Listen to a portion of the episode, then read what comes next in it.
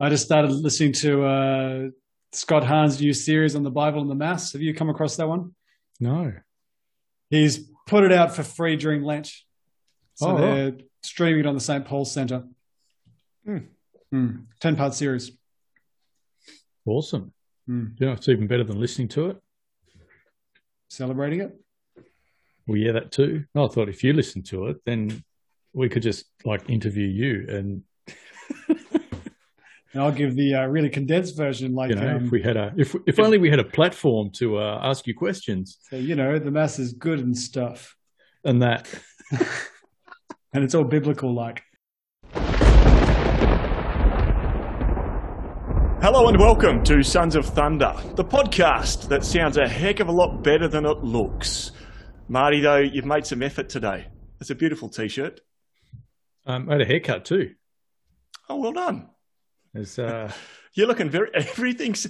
My goodness, he's wearing, uh, ladies and gentlemen, Marty is wearing a grey t-shirt, grey earphones, has grey hair, and today he's sporting a grey beard, and that looks like a grey pen in your hand.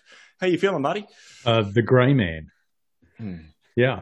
Um, yeah, good, good, good. I feel, you know, I feel younger than I look. Do you want to just quickly explain to everyone what that t-shirt is? Because it's Yeah, I printed a? T-shirt with the um, you know, the back of the miraculous medal with the little imprint of the Sacred Heart and the Immaculate Heart and an M with the cross over it and the twelve stars. If you look on the back of a miraculous medal, that image, I print on the front of a T-shirt. I actually print on the front of two because they're, they're cheaper if you buy them in twos. But um, yeah, I think it's awesome. Beautiful. Nice. Father Dave is joining us from Darwin in the far north of Australia. Dad and I were looking at the weather forecast last night, looking at the weather maps, and it looked like for Darwin it was rain, rain, continuous rain. Well, it's actually not been too bad compared to what we did get. Like a, a couple of weeks ago, we got half a meter of rain in the space of about a week and a half. That was consistent rain. Oh, so so that's rain, That's rain. Right? This is just like the occasional storm. Um, but yeah, that, that was quite an amazing week. You know, there was a few times I had to go and, well, I, I pretty much gave up on the idea of wearing sandals because uh, sandals are useless when it rains that much. I thought you always wore sandals. yeah, but what do you do if you could? You have to go bare feet, or you Yeah, to bare put feet. shoes on? no bare feet. Because like Oh, when wow. walking through the back garden, it was like ankle deep water. Um, I had to do a funeral at the cemetery during that week, and the funeral was built on like the lowest part of Darwin, so the water table was higher than the graves, basically. That's really bad. yeah, it's a not- bad place to put a cemetery. well just saying. designed. So not only was everyone at the funeral standing ankle deep in mud, they had to have a water pump on the grave to pump all the water out. oh no! So there's there's nothing kind of sacred and reflective. It was pretty much pump the water out, drop the, the coffin, and then bring the truck back and drop this the mud on top so it doesn't float back up. It was quite an experience. Wow. We get we gather here today around this Honda pump. What, what's the wording? We give you to the ground, or we to dust, dust under dust, and that stuff. no, we we commend you to the ground. We commend you to the earth. we commend you to the earth. Well, a bit of a bit nonsense, really, if it's water. because obviously part of the ceremony is you bless the grave with holy water. And when I turned up, the the funeral director looked at me and said, "I don't think we need any more water today." Wow. I, I probably could have just blessed the grave, which was half full of water at that point. and then, Yeah. and then it could all be holy water. exactly. And wearing, I've got to say, wearing sandals when it's wet is a little bit like trying to ice skate while being seat belted in. You just slip in the sandals and then the, everything catches and Yeah. awful. Yeah. Mini slips. Yeah. But the wet season's great. I I do enjoy it. It's um never a dull moment. Wonderful. And Marty, of course, joining us from Perth in Western Australia. Marty, you've been actually working lately. Uh, Marty's in a privileged position of being a consultant, and so occasionally just doesn't work. But And at other times, get to uh, enjoy the uh, pinnacle of Western civilization, and I go to an office. how is that going for you? I don't know. Why would you work? Seriously, if you didn't have to, would you? No. Dep- Depends. if you if Father Dave can vouch for this, if you're building a stone chapel and that's counted as work, it's Yeah. incredibly cathartic. I'd, I'd love to build a stone chapel. If only anyone I knew who was building a stone chapel had have invited me. uh, sorry. it wasn't that much fun, Marty. There was leeches everywhere. It was mud. It was raining. It was. Yeah, that's that's what I say about the office for people who want to come in. Now, this particular episode, Father Dave, you have been speaking on the podcast, but then also off the podcast about actually wanting to do this particular podcast for quite some time. And we have finally, Relented. We finally relented. to the relentlessness, we are looking at contemplation, meditation, prayer, where we are a little more quiet than we may usually be. And maybe that's why we don't do it all that well. So, Father Dave, can you binge a novena? Can you binge a novena? Practically, yes. Uh, should you binge a novena? That's a whole other question. Probably no. I think I think the whole idea of a novena being spread over nine days or nine months or nine hours, choose your time scale. It's meant to be the fact that you are creating a habit of prayer. And so if you're trying to binge, that means you obviously failed at some point and trying to make up for it. Clearly. Uh, you were just asking for a friend, weren't you, Marty? Yep. A friend of a friend Yeah. who had a dog whose auntie didn't manage That to do Gwynifred? novena.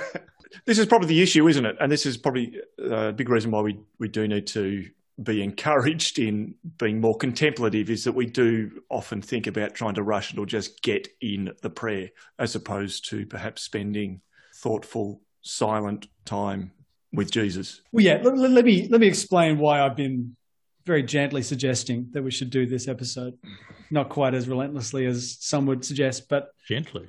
Nice. I suppose I, I- I've I've stepped back into priestly or not priestly ministry, parish ministry. So for for eight years, I was training novices in the novitiate, and you kind of presume, okay, these guys know nothing. You know, let's just teach them how to pray. I do like, though, that you say that you were teaching them, whereas one of your other fellow priests says you were killing them. But anyway, yes, continue. Anyway, Killing, killing them how to pray. I, I've, I've stepped into parish ministry, and I think I've just realized how you've got so many people who come to mass faithfully who really don't know how to pray. Yep. When when you ask them about prayer, they say, "Oh yes, I pray the rosary." And I know yeah, that's good, but it's like that's the extent of their understanding of prayer. And even to that extent, there are those who pray the rosary, there are those who say some words, and those who do a race call of horses. Yes, always with the uh, most unique way of saying it. It's like going to an auction. It is. I remember hearing of a parish where they had the, the the rosary after mass, and it was "Hail Mary, full of grace, the Lord is with thee. Blessed art thou among women, blessed is the fruit of thy womb." Sold. Jesus. I like the um I like the way the Lucia and Jacinta and can't remember the other dude, Jacinta's Francisco? brother. Francisco. Francisco at um, Fatima, you know, out with the sheep and stuff. So they've got to say the rosary before lunch. So they'd find somewhere where there was an echo and just shout out Hail Mary, and then the echo would come back Hail Mary, and they'd count that as two Hail Marys. And then- and they'd just do that again five times, and that's a decade. so anyway, getting back to where I was going, talking about originally, because we we could tell rosary stories for an hour. should, Um, should should point out though that that was at the beginning, and that they were asked to pray us a little more meditatively. yes, Yes. yeah, and they were little kids. so, Yeah. Like when the angel appeared and taught them to pray properly. yes. But like in, in the church, we've got this glorious tradition of prayer, which most people do not even know about. Or if they do know about it, they write it off as being only for people who have got time and silence in their life. And it's almost like we've accepted immaturity as a church. Like Mm. we've we've normalized it and we've said Yep. no one can actually mature, so let's not expect them to. And then we wonder why the church is so immature, you know, and not growing. Mm. Whereas my theory is like, because when we talk about meditation, people say, Oh, I haven't got time to meditate. My theory is that everyone is already an expert in meditation. You're just meditating on the wrong things. Mm. Just like today, whilst I was out on the farm, I found myself meditating a few times on what I would say to a certain person if the certain conditions were right and I had the chance to say what I wanted to say. And I meditated on that for a long time, then realised I had been praying before that moment. Yes. But there's a good chance you could very well have been meditating on multiple things at the same time. While you were meditating on this imaginary argument, you could well have also been meditating on what you're going to have for lunch. Argument? I interpreted that complete. No, I didn't. I thought it was argument. But we've got an amazing ability to think about the things that bring us joy, The things that are important to us. the things, yeah, or, or the things that annoy us, you know. Yeah. Hmm. And like, like Marty, if we use you as the example, you know, Why not? It's been a winning Do combination. it. Do it.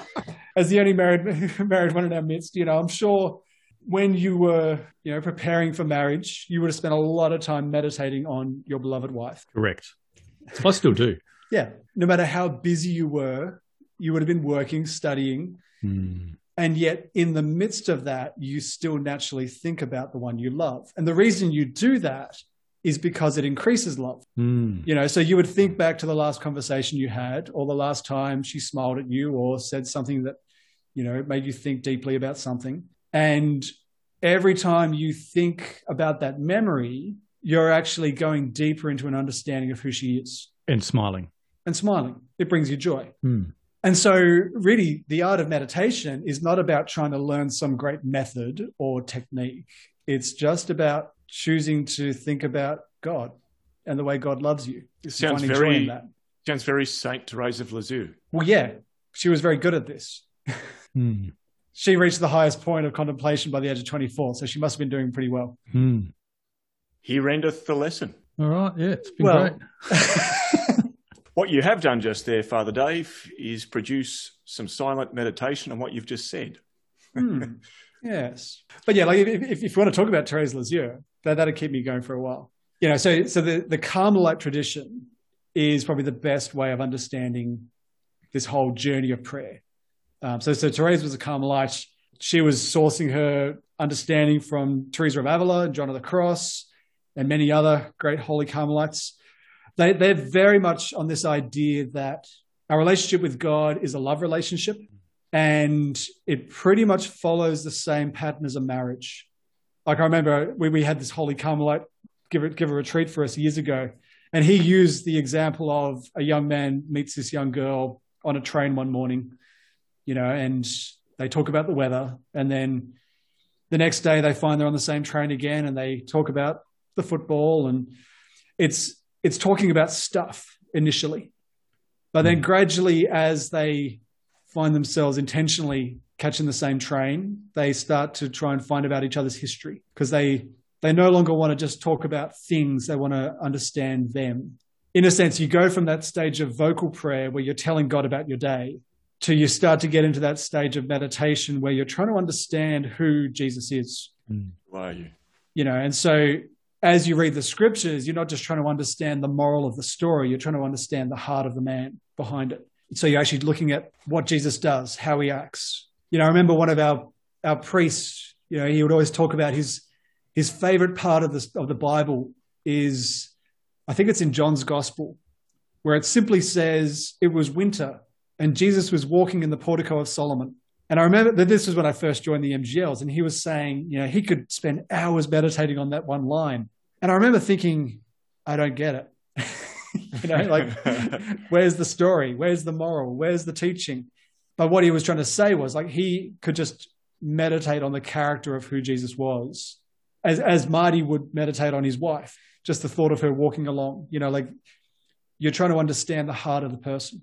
Mm. But then if you imagine the marriage goes on until, you know, 50 years later, and this couple are now sitting in a nursing home across from each other in two comfortable chairs, and they're not actually saying anything, they're just looking at each other because they already know what the other's thinking. and they're just kind of lost in the presence of the other person. And this mm. Carmelite priest was saying, well, that's basically what contemplation is. You know, like you've you've gone through that hard work of the initial chit chat and small talk. You've then gone through the really hard work of trying to discover the heart of the person until you're just actually sort of immersed in them. And so, yeah, that's basically what the journey of our prayer is meant to be. You're you're meant to get to that point of knowing Jesus so well that you can just delight in sitting with him constantly, you know, in everything at every moment. And if you'd had any experience, practice doing that, I'm just imagining your particular judgment when in Jesus's presence properly after you die and just going all this time practicing and now I can finally see the reality mm. and just kicking off that relationship which is already there even more as opposed yeah. to you know someone new that you know mm. and and this is the way the carmelites talk about prayer is that you can reach when we, when we talk about the highest level of prayer you know i, I mentioned that with Therese Lisieux that they would talk about getting to this point of like divine union or you know there's different names for it but you basically reach the point where it's almost like you're in heaven while on earth. Like i think it was teresa of avila talked about it was as though she was looking at the beatific vision, like the, like the face of God, but there was like this thinnest little veil between her and the face of God, like 24 hours a day. So it's like this is not just when she goes to the chapel. This would even be when she was asleep. You know, it was like her heart was so close to God that she was in that presence all the time. You know, there's a there's a poem by John of the Cross where he's basically crying out saying, "Tear back the veil." you know, he's he's almost desperate to die because he's so close to heaven, but he knows he can't quite get there yet. Mm. And I just think I that that's such a contrast to the way most Catholics feel about prayer, where they probably feel like they're sort of orphans writing letters to some distant parent who may or may not answer, or their prayer is simply asking for stuff, you know, and then yeah. St. Paul writes something similar about desiring heaven, but knowing that his, his time isn't yet and he has a mission to fulfill, but just longing for mm. that. Yeah. Yeah. He says, For my sake, I want to go and be with God, but for your sake, I know I need to be here. And I don't know which one's better. I think as a as a younger man, one of the most confronting prayers that I prayed, and I don't know why I prayed it. We'll put it down to the litany of humility. No, that's great too. No, no, I'm talking pre. You only pray that once. Pre meeting you. when when I really was grappling with does God exist? Uh, what is prayer? Is the Eucharist real? You know, as a teenager, really grappling with big questions, and at the time feeling like I didn't really have that many people to talk to, if anyone, about it. And for whatever reason, in, in prayer one day, decided to pray the prayer, God, how are you? And actually contemplating on that question, and there was in that moment actually a flood of awareness of how God would be with my actions, with those around me. That that whole question of if Jesus was walking in amongst us today, but it just felt very real in that moment. It was a really confronting prayer to have prayed. It's very easy to put in an order as though we're going to McDonald's. This is what I want. Mm. I think that, that was the first time I remember ever having prayed a prayer where it required me to essentially sit and listen or to contemplate the answer. Mm. Yeah, and so so when when your prayer starts to really become relationship, and and I think often when people talk about prayer as relationship, it's almost like that whole kind of buddy Jesus kind of idea of you know, I I come home and I tell Jesus how my day's been, almost like an imaginary friend. But I think we're, we're talking about something deeper here, where it's like I'm prepared to lose myself in this relationship. You know, it, it's maybe the difference between just dating somebody or seriously pursuing marriage you know, I think there's a lot of young people who date someone because it's good for them, you know, and they're lonely and they just need a friend. But there's that point when you think, I'm actually going to marry this person. And it's terrifying because you think, I'm actually going to lose myself in this person. Mm. Everything changes. That's right. You know, just, my, just got real. Yeah. My sense of my future, my social life, everything now is identity. almost determined identity. by this. Yeah. Identity. It gets lost in them. Mission, life's work. this is the Lippy of Marty. um, you know, but if if you can get to that space with Jesus to say, you know, you're not just my imaginary friend, like this is actually real, and I give my whole life to you, and I would give everything to know you. Mm. I'm sure you've been asked a few times, Father Dave, from from people in your parish, how do you pray? Um, I asked my parish priest again as a teenager. Uh, his answer was really helpful. Uh, it was very much in line with what I'm pretty sure was St. Catherine of Siena in giving thanks continually. He'd said to me, try and pray 100 small prayers every day where he's giving thanks mm. for small things. And so, in, in that way, he's conscious of God in, in every moment through continually giving thanks. I've started doing that, just sort of not strategically, just spontaneously. Like yesterday when I was riding to work and made this dumb decision around um, traffic and thought I could turn right because the light's there, and then realised if I do, like I'll be run over by three lanes of traffic. I don't know why I sort of thought that was a good idea at that moment, but stopped and pulled back over to the footpath. I thought, thank you, Jesus. thank you that I have a brain. do, do you have a go-to answer, Father Dave? In how do I pray? Yeah, or does that depend on who the person is and what you know about them? Yeah, it's a bit. Uh, it's probably a bit like asking Marty how how do you be married? like, mm. how how do you answer a question like that? You know, like. Oh, yeah, one second, can... one second, one second. Hey, Marty, Marty. No, it's yes, okay. Go, go, go, Father Dave. but yeah, there, there is a, a sense you're going to try and think, what's this person's presumed knowledge or what's the background? Like, yeah. you know, you, you can try to explain the externals of that, or you can try and explain what's the internal reality. Um, they don't necessarily match. You know, externally, I could say, how do I pray? Well, I have an hour in the chapel in adoration in the morning. I try and get a second hour of prayer later in the day and list off stuff. But I think, I mean, but that's the mechanics. That's, that's the mechanics, exactly. But to try and explain the inner workings of that, I think it's difficult. Mm. Which which would be similar for Marty saying, "How do you be?" In answering the question, "How do you be married?" And yeah. Marty saying, "Well, I uh, I sleep in the same bed as my wife, and um, I I make her a coffee." Yep. Uh, and then I go to work, and uh, you're, good some, at this. Some of the money that I earn, some of the money that I earn, she will spend, and some of the some? money, some of the those mechanics of what happens. Mm. Yeah, but that and doesn't yet, really tell the whole story. Well, that's right. You know, like if you if you if you look at how do married people communicate love to each other, so much can be communicated just by a glance. You know, like when. Well, so you don't like, have to be shouting from other rooms. not necessarily.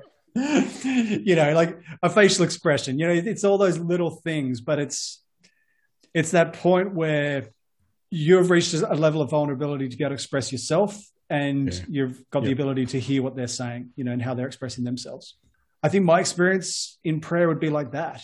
There's a lot of time when I'm not really consciously doing stuff, and yet I know I'm, I'm just in the presence of the one I love. You know, like they often say, you know, you can tell a good friendship if you can travel in a car for hours without saying anything. Mm. You know, it, but there's there's there's moments where throughout the day I just know I'm communicating where I'm at with God and trying to hear back from where, what God's saying. And I don't know, it, it's that that's unspoken communication. How do you how do you put that into words? Mm. We're um we're doing Exodus 90. I'm doing it the second time this year, and part of that part of your commitment there is around prayer. We've got a a verse from Exodus you need to read and a reflection. Then you're supposed to do a minimum of 20 minutes of silent prayer. And then I do a rosary later. But this 20 minutes of silent prayer, I'm really, really, really bad at it. because, like, while I'm reading is all right, because I find that really engaging. And then my best intentions of kicking on for 20 minutes seems to last sometimes five and sometimes 10 before I'm just so distracted thinking about all sorts of other things. Can you help me? You know how men are often accused of being incapable of multitasking? yeah. That is yeah. utter rubbish because when it comes to prayer, we're brilliant at multitasking. It what we actually struggle to do is to be single task orientated. Mm. Yes. Focus on this alone. No, no. Yeah. This, this, back. Mm. I read a great book on this years ago. I think he's a Cistercian monk, maybe Father William Meninger. Uh, maybe he's a Benedictine. I don't know. he was basically writing his own version of this classic book called The Cloud of Unknowing, which is one of the great mystical works. He, he described it in really simple language, which I loved. He basically said, Imagine you've got a house where there's a couple of old ladies living there. You know, they're, they're all these old sisters. The first sister lives at the front of the house in this room filled with windows, so she can see everything that goes past the house. And she's called Little Miss Intellect. And she's like so distracted by everything, constantly wanting to find anything that goes past the house, invited in for a cup of tea, find out everything about it. But then occasionally, when she finds something really interesting, she'll introduce that person to her other sister, which is which he calls Little Miss Will.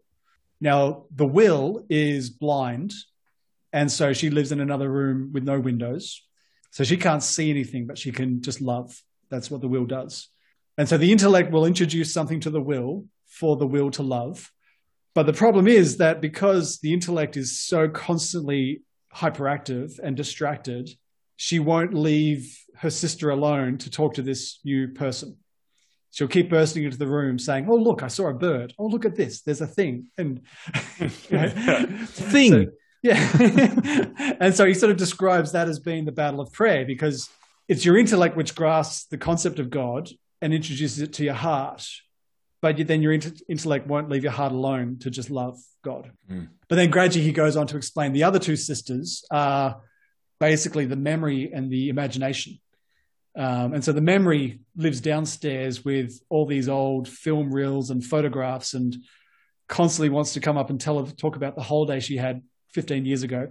Whereas the imagination also has all of these old photographs and film reels, but keeps splicing them together into something new and imaginative, you know, and so comes up and creates a whole new video to watch. And so he talks about how a, a huge part of growing in prayer is learning the art of self discipline. Mm. If you can learn how to keep the intellect occupied in a way that then allows your heart to love. And so this is where it comes back to the mm. rosary. So the rosary would classify as one of these prayers which are repetitive and basically designed to sort of keep the intellect occupied long enough so that your heart can love mm. and enter into the mystery. Uh, and there's a whole other tradition called centering prayer where you basically would take a, a line, mercy, or, or like, the, like the word father. And just by repeating that word over and over again, you're keeping the intellect occupied long enough to then enter into a space of real love for the mystery or for you know for the God who is mercy or the God who is Father. Mm. Yeah, so so that that's some of the techniques or methods of prayer which can help. So that's that Eastern Orthodox and Eastern Catholic the the, the Jesus, Jesus prayer. prayer. and the the chakra beads, which can have any length because only like they try and say Jesus, Son of God, have mercy, mercy on me, on a sinner. Yeah, yeah. And, and like as you breathe, and you breathe where to go. You breathe in, Jesus, uh, Son of God, and breathe out, have mercy on me, a sinner. And it sort of turns into just Jesus, mercy, Jesus, mercy as you breathe, and you yeah. just through the beads, not like a rosary is in five decades a day, but you might do 20 laps or something just to try and teach yourself to breathe. Mm. Jesus, have mercy on me. That's um, right. Thanks for actually telling me that. I met a an Orthodox priest at the airport. We had a really good chat, and he gave me some of those. They're actually made of twine, yeah. just knotted beads on them. I've got it up in my bedroom. But oh, now I, you know how to use them. Now I know what they are. Yeah. By the way, uh, Father William Meninger, I looked him up. He's a Trappist monk. Trappist. There you go. And while we're talking about books, if you want to read a really good book about the Jesus Prayer, there's a classic book called The Way of the Pilgrim. Basically, it's a story of a guy walking through Russia and the Ukraine, just praying the Jesus prayer and all of his various encounters along the, along the way. Well, look, Sam, if you had done that when you were walking through Russia and the Ukraine, is that I don't even know how to end that. Could have been better or worse or something. I don't know. Is that is that all he did? Read the book. You find out the rest. I, I, don't want to spoil the ending. I did. I did think today, actually, whilst spraying gorse, dodging snakes, and praying a rosary, that what we we you should, should write a book no, we should do a podcast on really helpful books. Mm. Mm. Add it to the list. Add it.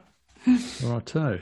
Excellent. Um, so terms... when, when oh, hang on a second. Hang on. Hold that thought, Marty. You got it. Got it. In terms of helpful books for contemplation, Well, yeah, that, I'm going to throw one out there, which was uh, The Simple Path, St. Therese of Lisieux, which Mm. was fairly revolutionary for me to read that. I suppose one of the big things is you got to find a book that matches where you're currently on the journey. Yeah. There's a real danger that people go for the big guns in a sense. Chesterton, read three pages, go back, start again. What? it's because each sentence goes for like three pages. Often, when people really want to go deep into contemplation, they go straight for John of the Cross and they start with The Dark Night of the Soul. And that's the worst place to begin. you know, so Yeah. you, you want to try and pick something which is going to help you where you're at. If by chance you do want to read something about John of the Cross, oh, I've just gone blank now. What's the name of the book? Ian Matthews is the author, and the book is called Ah. Right, I'm looking it up. I'll look it up. I'll feed it to you, and you can say it again, and Marty can cut it in. Or I could just leave it all as it is. We need uh, some thinking music while we Google stuff in the background. Oh, I can add that later. No worries.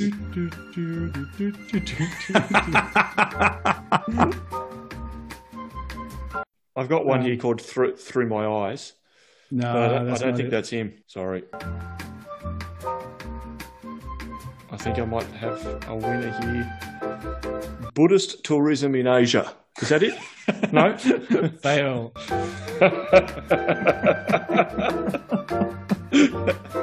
Impact of God. So, if anyone wants to read more about John of the Cross, there's a really good book by a Carmelite called Ian Matthews called The Impact of God. I was so close. he explains the the whole journey of prayer by starting at the end. I think you know. So he he starts with Yeah. what's actually the end goal of prayer, and then works his way backwards. Mm. Yeah, good book. That is a good way to plan. I'm going out on a limb here. I actually don't know of a particular book by St. Francis de Sales, but I have, for some reason, a sense that there'd be something amazing from St. Francis de Sales on contemplation. Surely. Introduction to the Devout Life. That's probably a really good starting point. There we go. That was one of the first books, spiritual books specifically written for lay people, and he actually gives a pretty good intro to, well, how to live a holy life, but also do contemplation. Beautiful. Yeah, right. Yep. So, I'll go look that up myself. having got uh, having got those books out of the way, I'm going to say I do find it easier to pray in adoration than not in adoration. Going in the church with the Blessed Sacrament exposed, maybe part of that's natural. Your senses have something to interact with, being in a sacred place and Well, even more so, con- and that kind of thing. contemplation post Eucharist in the same Mm. way. A very easy place to pray. Yeah. Well, I was going to say partly probably some natural things to help you, and also the supernatural presence of Jesus physically. I guess that's a one-two, you know, Mm. deal. But like I said before, to sit down quietly for twenty minutes and try not to think about things, I find virtually impossible. Well, it's a little bit like it's it's easier to contemplate your wife when you are sitting down having dinner together than it Hmm. is Hmm. when you're at work doing engineering designs and budgeting. Yeah, yeah, that's right. Mm. If I add one million dollars to two million dollars, I've got three million dollars. Yeah, I, I often think that for young people, they need to realize like there's almost like a real urgency to learn how to pray. I sometimes think in, in the ideal world, every single person should have the aim to already be quite experienced at meditation before they get married. Because at that point, Mm.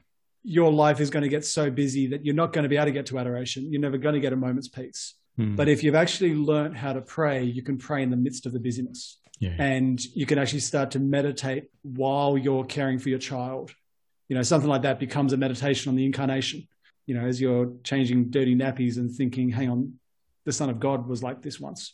Hmm. But but there's a bit of background work needed to be done to get to that space. Otherwise, you're just going to be waiting till you're retired. Yeah. Hmm. My little one, my nine year old girl, the other night, I asked her, Do you want to play cards or do you want to go to adoration? And she had to think about it and said, I want to go to adoration. I was really impressed. So we drove down to the church and uh, sat in the back, whispered our prayers to each other so no one else could hear us. And, um, and then had to get home so she could go to bed on time. It was That's glorious. That's so good.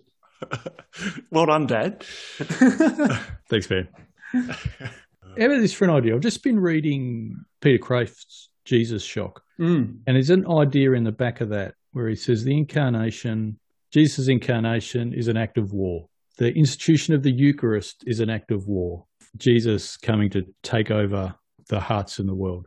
The same day that I read that, there was a piece out of the Exodus Reflections that talked about the trumpet call in Exodus and saying the trumpet, the blare of trumpets comes in two forms in, in the Bible. Basically, the call to prayer and the call to battle. And it's no accident that it has the same call to both.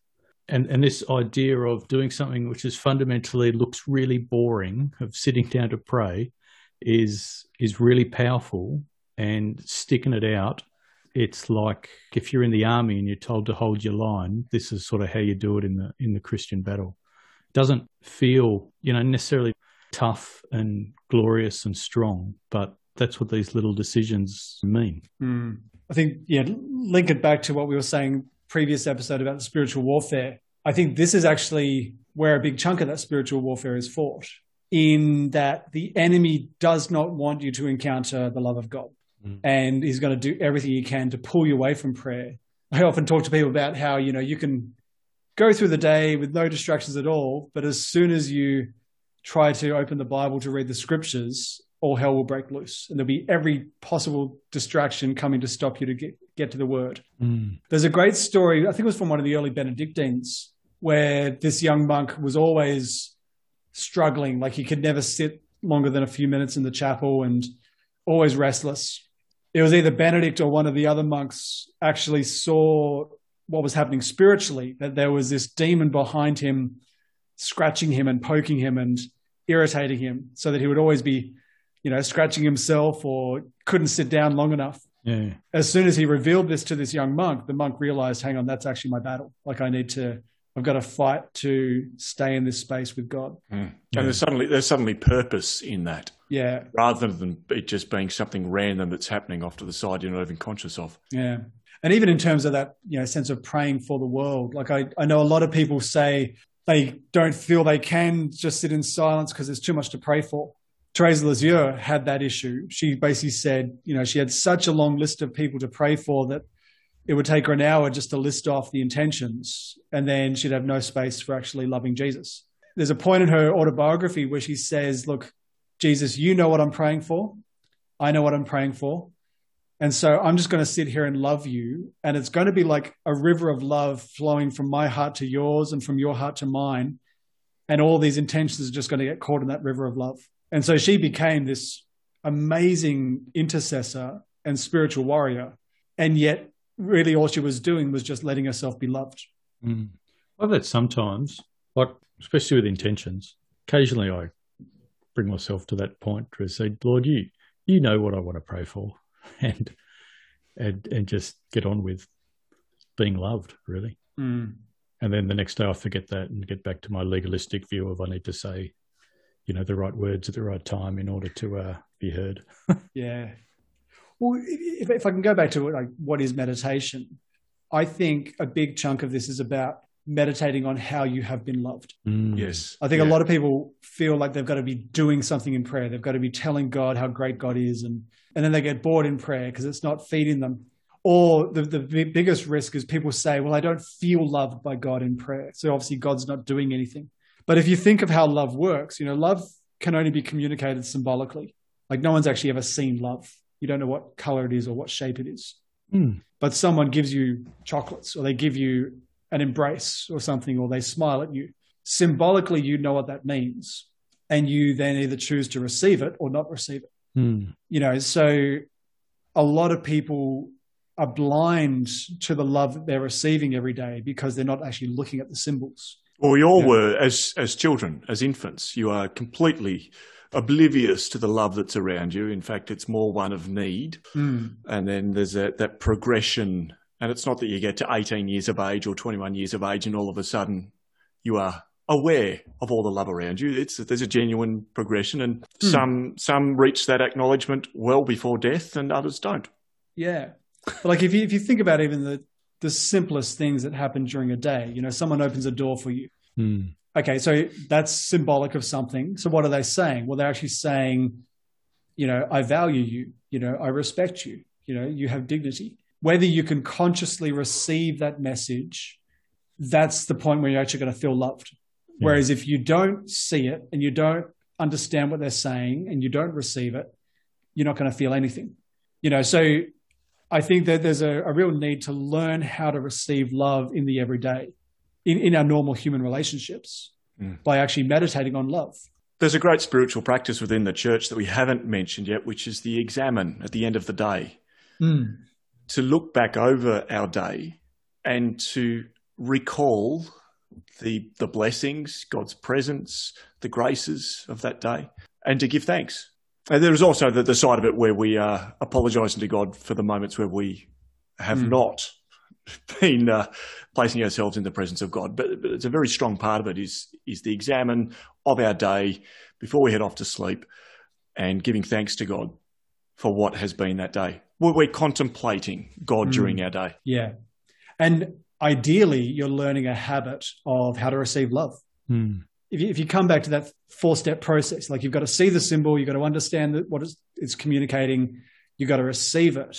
That's the trouble point because there's often such a big barrier inside of us of rejection and hurt and lack of trust Mhm. that we don't want to receive it. You know, and so even if even if we see it, it just bounces off us. And I think particularly with God, God is loving you every moment of the day. And even if you sort of intellectually acknowledge it, it doesn't penetrate to your heart because you don't trust or you feel rejected or whatever. And so a big part of meditation is actually about inner healing. Like you, you need to allow these acts of love to start to break through the false beliefs. You know, so so when another person is communicating to you you're valuable, that has to break down the bit in you that says I'm rubbish. Mm. You know, or when when you see God revealing No, his not. love, you know, God God's revealing his love that you know, he delights in you. Mm. That has to break down that barrier of your own rejection. It's really challenging, isn't it?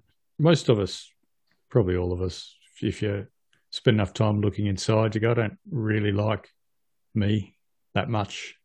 I can tolerate me, but you know, it's easier to see the ugliness than the than the beauty. And that's not how that's not how God the Father sees Jesus, and it's not how God the Father sees Jesus in us. You know, it's the other way around. He Mm. sees he sees the beauty first, and then I mean, I'm sure he's aware of the ugliness, but he's got a plan to fix that, as opposed to the way we I think we see ourselves, which is in natural terms after the fall. You know, the opposite of the way God sees us. Mm. Tainted, tainted. Tainted love. Hmm. And I, I, I always find that really challenging because basically those those false beliefs are the voice of the enemy. You know, Hmm. who's trying to say you're ugly, you're stupid, you're rubbish, you're no good. Hmm. You know, when, when Jesus in John's gospel says, I'm the good shepherd and my sheep listen to my voice, they don't listen to the voice of the enemy. I'm like, well, hang on. Most of the time, I'm not actually listening to the voice of the shepherd. I spend most of my time listening to the other voice. And so I think coming back to prayer, prayer is about learning to listen to the voice of the shepherd. What's he saying to you? What's he saying about who you are and what your identity is? and putting into practice the litany of humility. Actually, a nice, if you haven't ever, for the listeners, you haven't ever seen the litany of humility, not a bad thing to, to grab it, but then in prayer to change it, change the wording to be applicable to what it is that you can identify that uh, is actually poking us, scratching us, irritating us that we can offer to Mm. God. So can I um tell a uh, an anecdote story? I was I was cleaning my pool I don't know a year ago or something, and I was pouring chlorine into another container to put in the pool, and I was kneeling or not sort of crouching down next to it, and this really random drip wasn't drip because it splashed of chlorine jumps out of this bucket, and I could see, Drop. I could see Drop. it. It, but it dropped upwards, you know, as you're pouring it. It splashed. it went up, and I could see it. It went up, and I could see it getting bigger and bigger and bigger.